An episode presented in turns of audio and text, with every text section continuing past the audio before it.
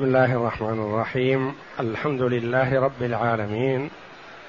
والصلاة والسلام على نبينا محمد وعلى آله وصحبه أجمعين. وبعد. أعوذ بالله من الشيطان الرجيم. بسم الله الرحمن الرحيم. ألم تر إلى الذين أوتوا نصيبا من الكتاب يشترون الضلالة ويريدون أن تضلوا السبيل؟ والله أعلم بأعدائكم وكفى بالله وليا وكفى بالله نصيرا. هاتان الآيتان الكريمتان من سورة النساء.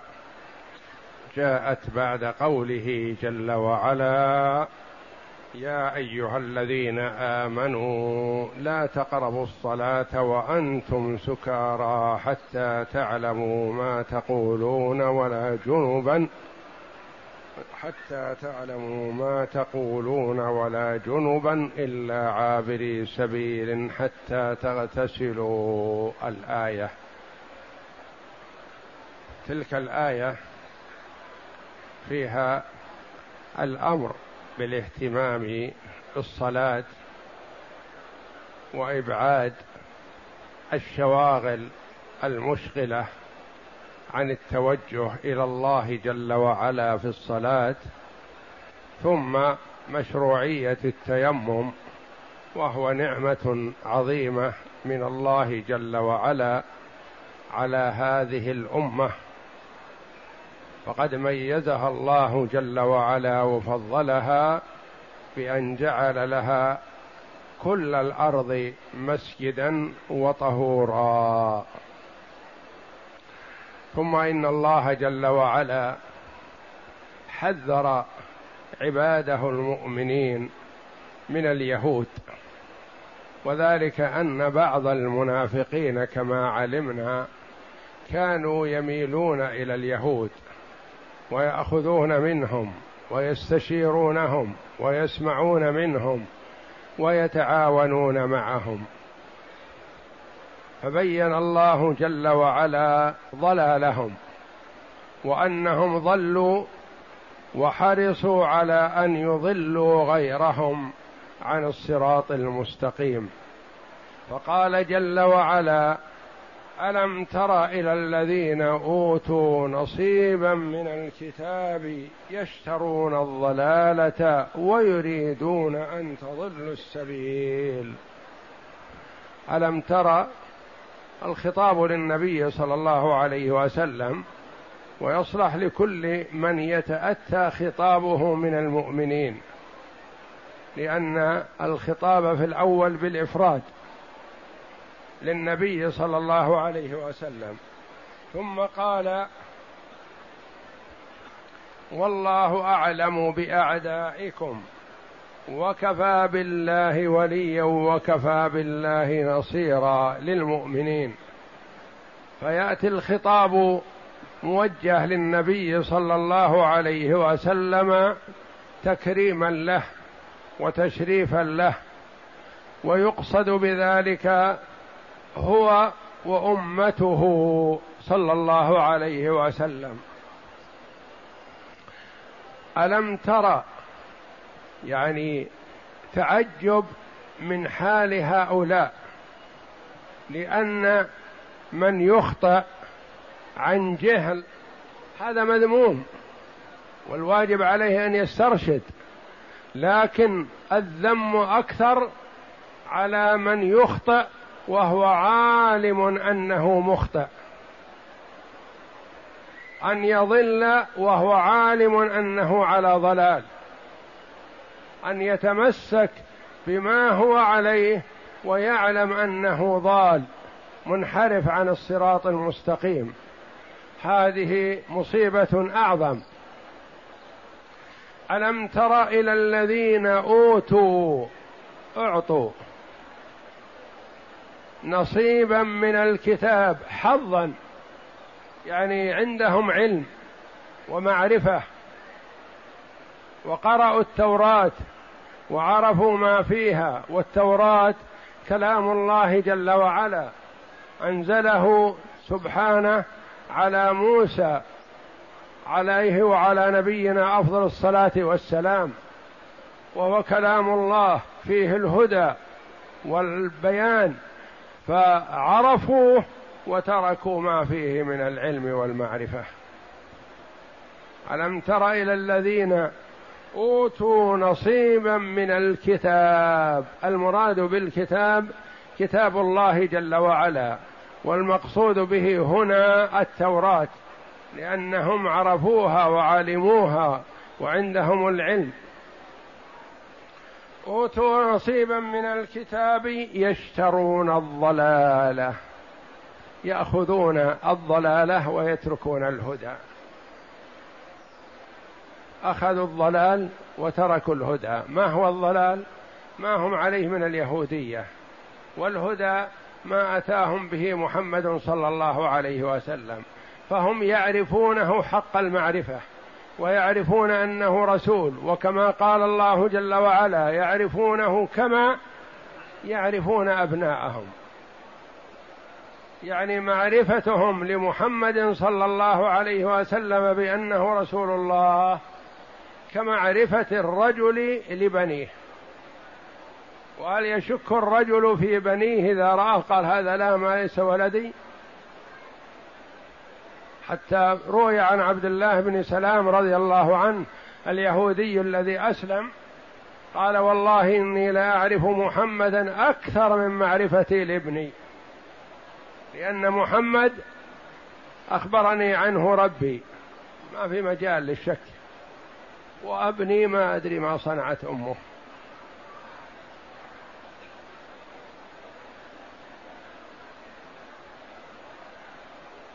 فعنادهم وكفرهم ليس ككفر الكفار الآخرين من مشرك العرب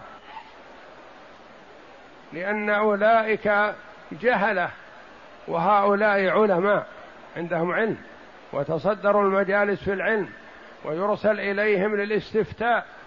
كان قريش إذا همهم أمر أو أشكل عليهم أمر أرسلوا وفد من مكة إلى المدينة يستفتي يسأل اليهود.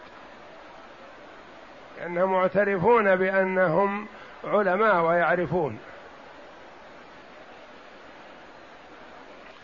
ألم تر إلى الذين أوتوا نصيبا من الكتاب يشترون الضلالة يأخذون ويرغبون ويميلون إلى ما هم فيه من الكفر والضلال. يعرفون هذا لأنهم كانوا يتوعدون المشركين من جيرانهم. الأوس والخزرج كانوا مشركين وجيرانهم اليهود وهم يتوعدون الأوس والخزرج يقولون أظل مبعث نبي نتبعه ونقاتلكم معه فنقتلكم ونقضي عليكم. فلما سمعت الأوس والخزرج بمبعث النبي صلى الله عليه وسلم سارعوا إلى الإيمان به. وقال بعضهم لبعض يا مع يا, يا أيها الناس لعل هذا هو النبي الذي تتوعدكم به يهود. فبادروا. فبادر الأوس والخجرج للإيمان بمحمد صلى الله عليه وسلم وجحد اليهود عليهم لعنة الله. يشترون الضلالة ويريدون أن تضلوا السبيل. هم ضلوا وضلوا أنفسهم ويحرصون كل الحرص على إضلالكم. لأن من الناس من يكون في شقاوة وفي ضلال لكن ما يحب أن يسلك الناس مسلكه. وكذلك الرجل الأب قد يكون ضال لكن ما يحب أن يسلك بنوه مسلكه. ما يسر هذا يحب أن يستقيموا. يعرف إن الاستقامة خير لكن هؤلاء ضلال ويسعون جهدهم في إضلال الآخرين. ويريدون أن تضلوا السبيل. وهذا تحذير من الله جل وعلا للمؤمنين ألا يغتروا بكلام اليهود. اليهود حريصون على إضلال من آمن بمحمد صلى الله عليه وسلم. ولهذا نالوا من المنافقين ما أرادوا. أما من رسخ وثبت الإيمان في قلوبهم فإن المؤمنين ما يقبلون منهم ولا يميلون إليهم.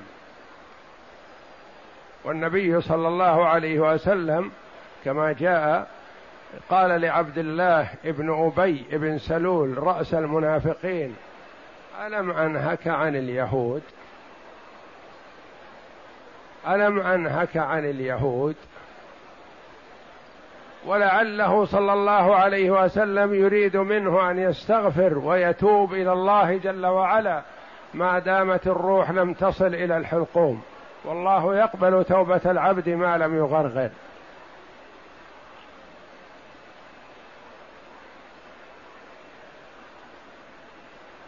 فقال عاداهم أسعد ابن زرارة ماذا نفعه؟ نفعه. انتفع. وآمن بالله وبرسوله. يقول صاحبي الذي مثلي من أهل المدينة أسعد بن زرارة عاد اليهود لما أسلم وآمن رضي الله عنه ماذا نفعه؟ نفعه. وما يدريك ماذا نفعه؟ نفعه إيمانه بالله جل وعلا مآله إلى الجنة. ويريدون أن تضلوا السبيل. يعني لا تستشيروهم بشيء ولا ترجعوا إليهم ولا تقبلوا منهم فهم حريصون كل الحرص على إضلالكم.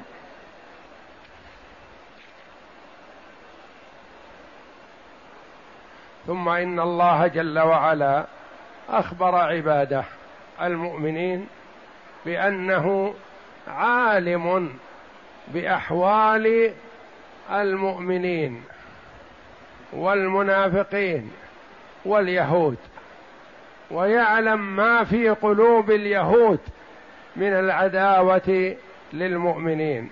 فقال تعالى والله أعلم بأعدائكم فهو أعلم منكم بأعدائكم. أنتم قد تميلون إلى بعضهم أو أن بعض المنافقين قد يميل إلى بعض اليهود وهم أعداء لكل من أظهر الإسلام. والله أعلم بأعدائكم. وكفى بالله وليا وكفى بالله نصيرا. لأن بعض المنافقين يقول أنا مضطر لمصاحبة اليهود والأخذ عنهم لأني ما أدري ماذا سيكون. قد أحتاجه كما قال عبد الله بن أبي بن سلول. نحتاجهم يساعدوننا يمدوننا نريد منهم. فأين فإذا فرطنا بهم من يساعدنا؟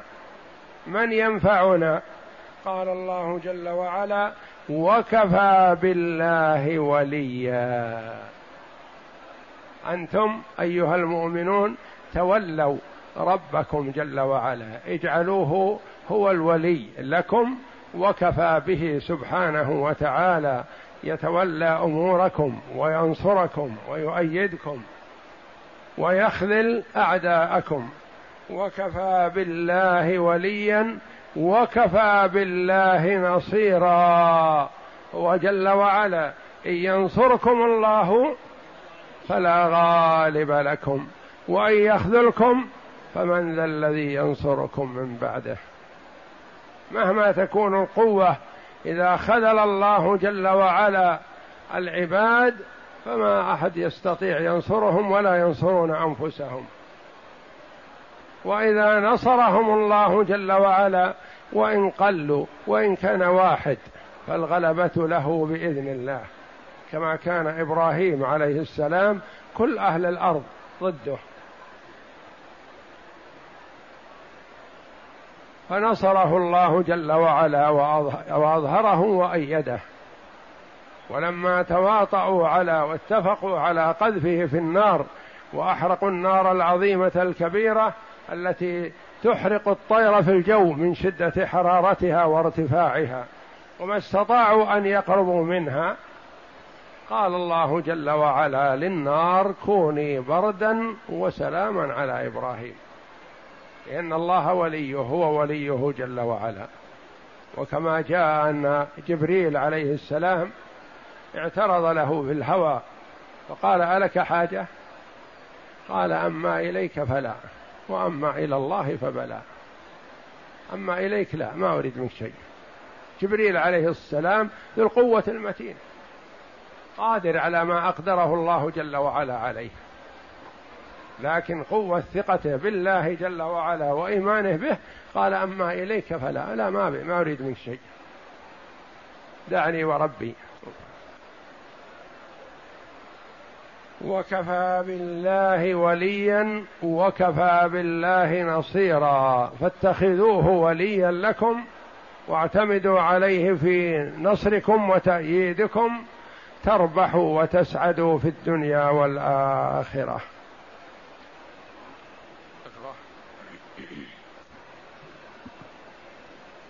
يخبر تعالى عن اليهود عليهم لعائن الله المتتابعة إلى يوم القيامة أنهم يشترون الضلالة بالهدى ويعرضون عما أنزل الله على رسوله ويتركون ما بأيديهم من العلم من العلم عن الأنبياء الأولين في صفة محمد صلى الله عليه وسلم ليشتروا به ثمنا قليلا من حطام الدنيا ويريدون لأن كل نبي عليهم الصلاة والسلام أخذ العهد على قومه أنه إن بعث محمد وهم أحياء أن يسارعوا للإيمان به. وكما قال عليه الصلاة والسلام لعمر بن الخطاب أفي شك أنت يا ابن الخطاب؟ والله لو كان أخي موسى حيا ما وسعه إلا اتباعي. موسى صاحب الشريعة العظمى لو هو حي إلى مبعث النبي صلى الله عليه وسلم لوجب عليه أن يؤمن بمحمد ويتبعه وإلا هو الإيمان مؤمن به عليه الصلاة والسلام. لكن وجب عليه أن يتبعه ويترك شريعته التي هي شريعة بني إسرائيل اليهودية. نعم. ويريدون أن تضلوا السبيل أن يودون أو تكفرون بما أنزل عليكم أيها المؤمنون وتتركون ما أنتم عليه من الهدى والعلم النافع. والله أعلم بأعدائكم أي هو أعلم بهم وبحذركم منهم. وكفى بالله وليا وكفى بالله نصيرا. أي كفى به وليا لمن لجأ إليه ونصيرا لمن استنصره. فاليهود عليهم لعائن الله. يغيظهم ويسخطهم أن يتفق المؤمنون وأن يكونوا شيئا واحد. من زمن محمد صلى الله عليه وسلم إلى يومنا هذا وإلى أن يرث الله الأرض ومن عليها. مر اثنان من اليهود وإذا بالأوس والخزرج في جلسة واحدة وبينهم الالفه والمحبة وهم يعرفونهم قبل مجيء محمد صلى الله عليه وسلم ألد أعداء الأوس الخزرج وألد أعداء الخزرج الأوس فبينهم الحروب الطاحنة والقاتلة فوجدوهم في مجلس واحد كالإخوة. أو أفضل من الإخوة. فغاضهم ذلك. فقال بعضهم لبعض نجلس معهم ندس بعض الكلام نذكرهم بما مضى من في الجاهلية من العداوة بينهم. فجلس الاثنان وحلوا حرب بعاث وغيرها من حروب الجاهلية التي كانت بين الأوس والخزرج. فتأثر الحاضرون تغيرت حالهم لما سمعوا ما ما مضى. فبدأوا يتفاخرون. دسوا بينهم. هذا الكلام السيء. ثم إنهم تواعدوا الحرة يريدون أن يتقاتلوا كما كانوا في الجاهلية. فجيء إلى النبي صلى الله عليه وسلم وأخبر وخرج عليهم عليه الصلاة والسلام وما معه بعض الصحابة رضي الله عنهم. قال ما هذا؟ هذه دعوة الجاهلية. ترضون بما يريدون لكم اليهود؟ وناصحهم صلى الله عليه وسلم فرجعوا إلى أنفسهم وعرفوا أن هذه نزغه الشيطان. وتسامحوا وتصافحوا ورجعوا.